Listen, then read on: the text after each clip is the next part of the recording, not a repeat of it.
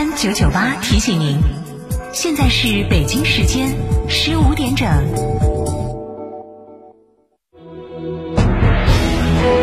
成都的声音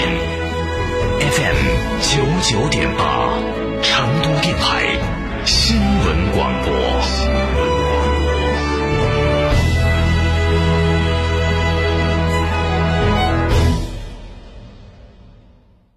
嫂，张嫂，我们几家小微企业都需要资金周转，咋个办哦？张嫂，我项目中标了，要启动资金啊！张嫂，我的装修也还差点费用。莫急嘛，打六六七七六六七七，找摩尔龙咨询嘛。摩尔龙致力为个人和小微企业打造一站式对接银行等直排金融机构的服务平台，提供专属客服服务。个人、小微企业需要资金就找摩尔龙一站式金融信息服务平台，六六七七六六七七。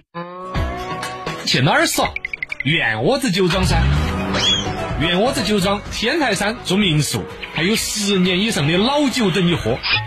圆窝子酒庄电话咨询六幺七八七八八八六幺七八七八八八。圆窝子酒庄，中国名酒庄哦。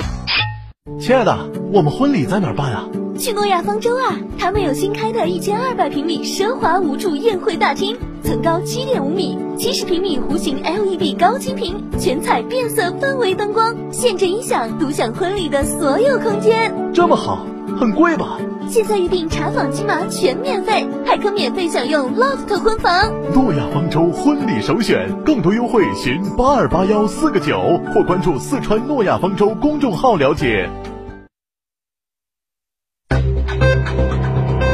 九九八快讯。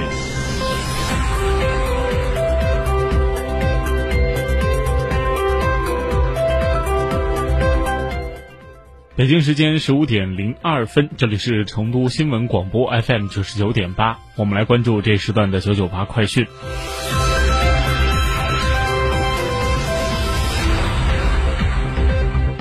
首先来看国内方面的消息。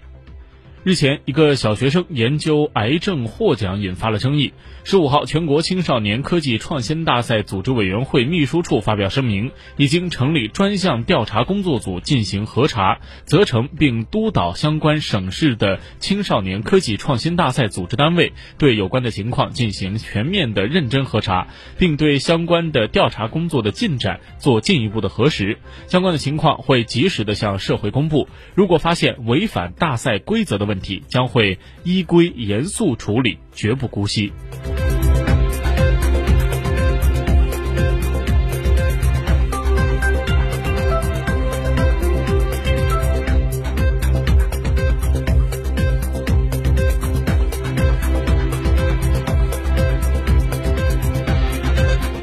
今天，中央气象台台长王建杰介绍，预计十七到十九号，长江流域大部分的地区仍将有较强的降雨，部分地区暴雨。七月二十号之后，长江中下游强降雨结束。总体上，未来十天，长江中下游需要防范汛情，川渝陕甘交界处需要关注地质灾害。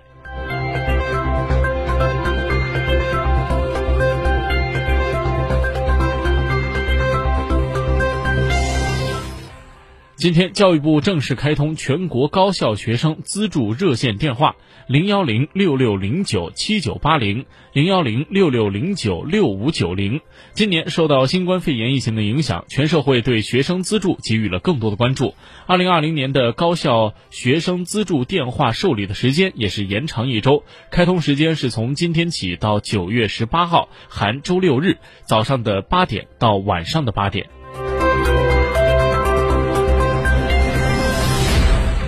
今天，国家发改委等十三部门发表意见，指出鼓励发展便捷化线上办公，打造随随时随地的在线办公环境，在部分行业领域形成对线下模式的常态化的补充，推动完善电子合同、电子发票、电子印章、电子签名、电子认证等数字应用的基础设施。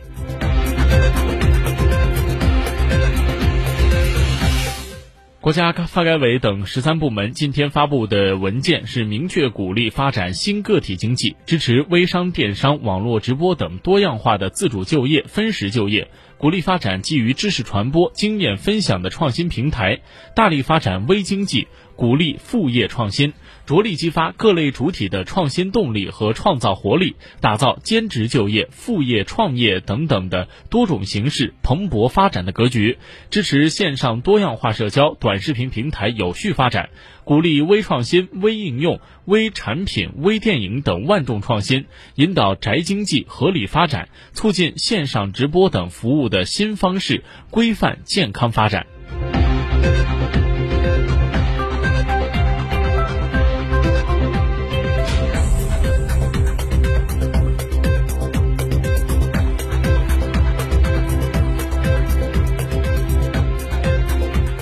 十四号，根据中央军委的命令，东部战区再次增派一点六万余名的官兵，携带救援设备，从山东、江苏、安徽、福建等地兵分多路跨省机动，紧急的驰援灾情最严重的江西九江、上饶等地区。截至目前，二点九万余名解放军和武警官兵部队，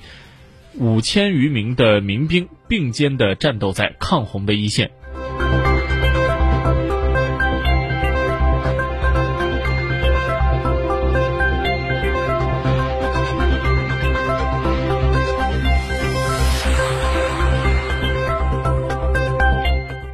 来把目光转向国际方面。十四号，美国疾病与控制与预防中心发布了一份研究，显示美国的两名感染新冠的理发师因佩戴了口罩而避免了近一百四十名顾客遭到感染。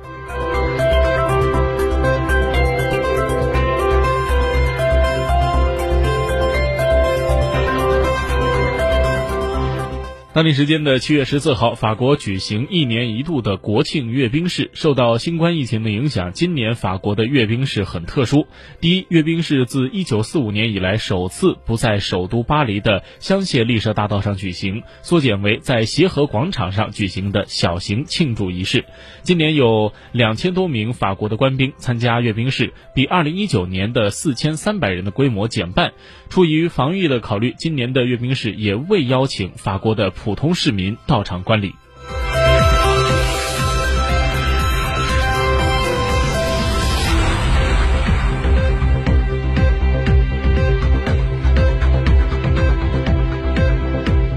根据韩联社的报道，当地时间十五号的上午，韩国警方将 N 号房主犯赵博士的共犯南景义送交到检方，并将其公开示众，他当场认罪并道歉。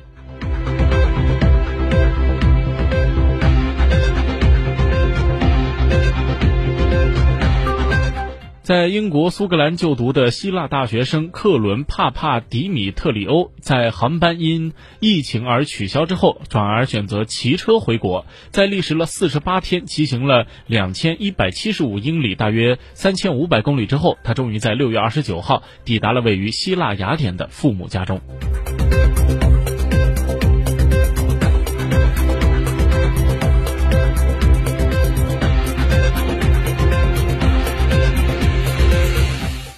白俄罗斯总统大选即将拉开帷幕，包括现任总统卢卡申科在内的五人在十四号完成了候选人登记，另有两人注册失败。这一情况随后在多地引发了民众的抗议。